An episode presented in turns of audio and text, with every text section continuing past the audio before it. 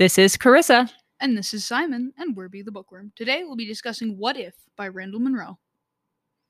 From the creator of the wildly popular webcomic XKCD comes this hilarious and informative book of answers to important questions you probably never thought to ask.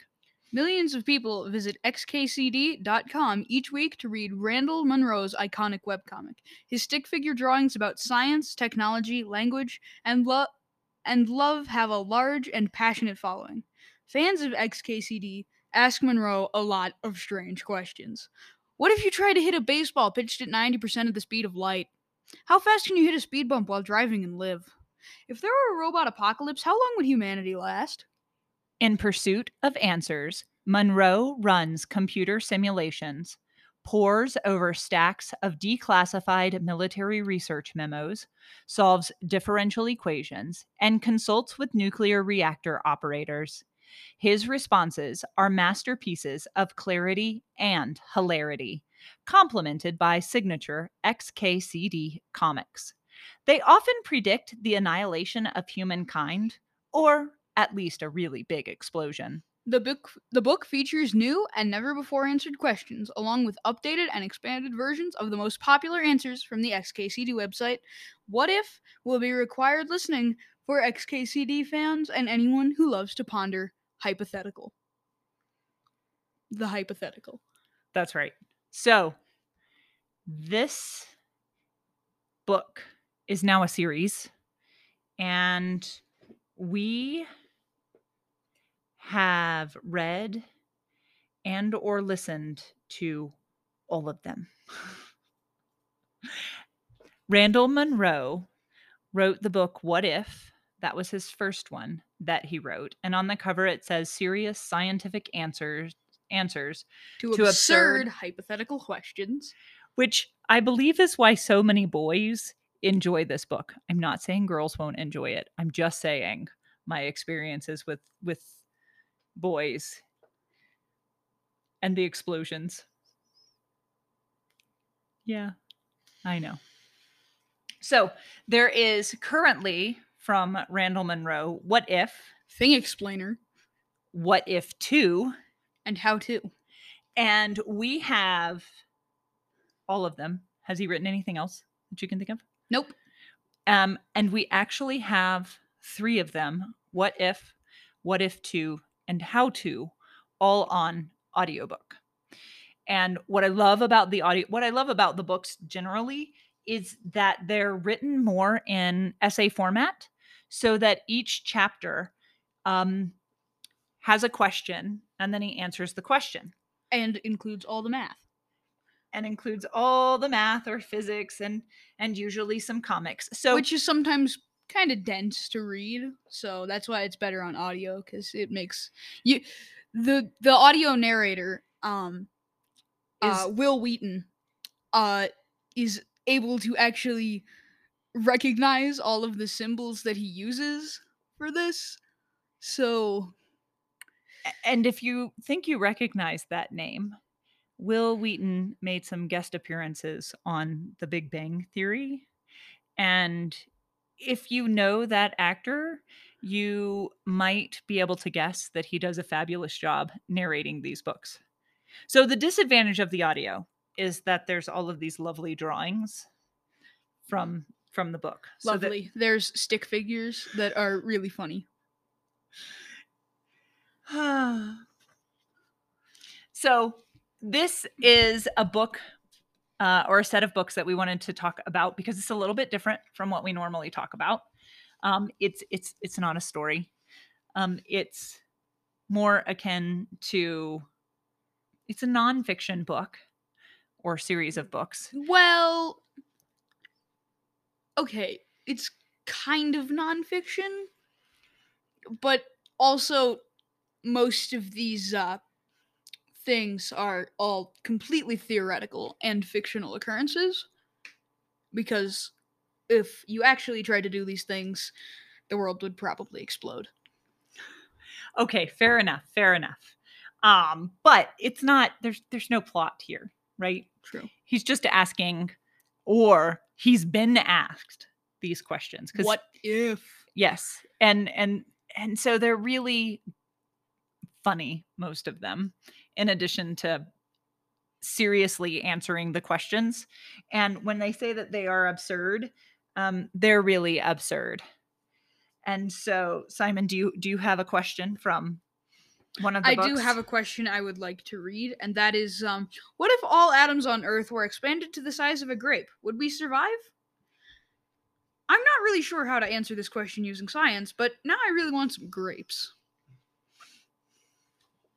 So that was from one of the weird and worrying questions chapters, which are shorter questions with shorter answers. And and here is what he describes as one of the most popular questions he's been asked. What would happen if everyone on earth stood as close to each other as they could and jumped?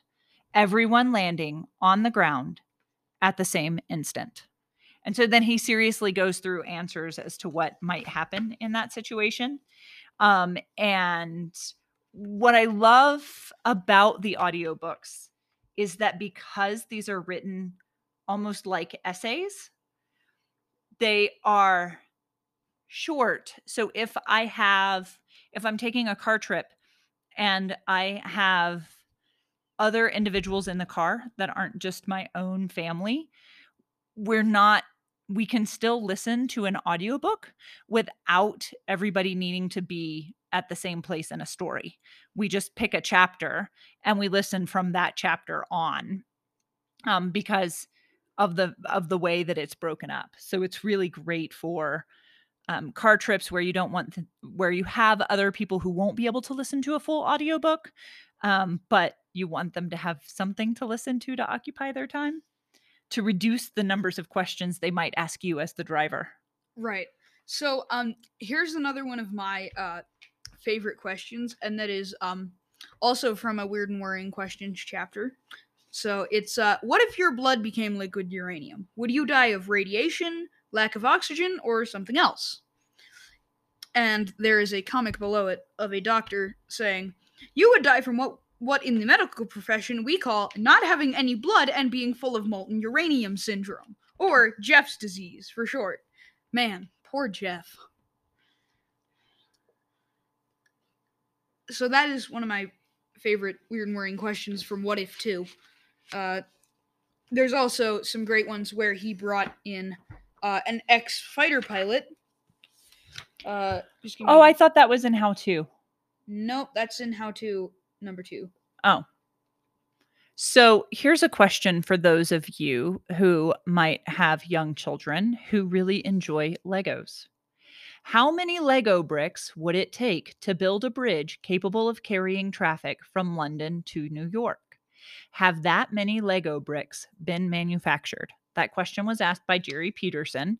And then Munroe goes through answering that question. And it's really fascinating, even if that's not something you would have ever considered asking before. So, this is one of those books where we, it, I think it helps to spawn some creativity um, and curiosity. And I think that's why I love this series so much. Plus, it really challenges me to think more analytically about some questions that I, I might not have ever thought analytically about. So, Yeah, the majority of these questions you're probably not going to think of on your own, unless you're the people that ask them, in which case, why? so this is this is um any one of these books would be a great book to grab for summer reading. It's not necessarily one that would need to be read all in one sitting. Um, it could be read aloud throughout the summer to kids, just choosing a chapter at a time. And once again, right, you wouldn't have to remember what came before or what comes after um, because you're not in the middle of a story. So it's it's a great selection for that. And we of course think the audiobooks are just outstandingly done. Can you think of any other books like these? No. Well, so I guess I've, I've never thought of a book that was so insane enough to be like these. That's true. That's true. I think another book that might be similar, although doesn't answer absurd questions, answers like real legit questions. And that's How Things Work by David Macaulay. Um, and he's written several and updated those. So that's another interesting one. If you have um, curious kiddos who want to just kind of learn about lots of different things um, and and are more interested in sort of nonfiction books than in a storyline. So, Right. what Yeah. else would you tell folks about why you think they ought to listen or give these books a a read? I I definitely think that you should totally read them because uh you might learn some stuff, but also you will probably laugh a lot. That that's the thing I think that's most remarkable to me. The questions are not only funny, but his responses are quite humorous and it's just an enjoyable book and a great audiobook listen. Anything else to add? Uh no, I think that about wraps it up for the episode. Uh thank you so much for listening and we'll see you in the next one.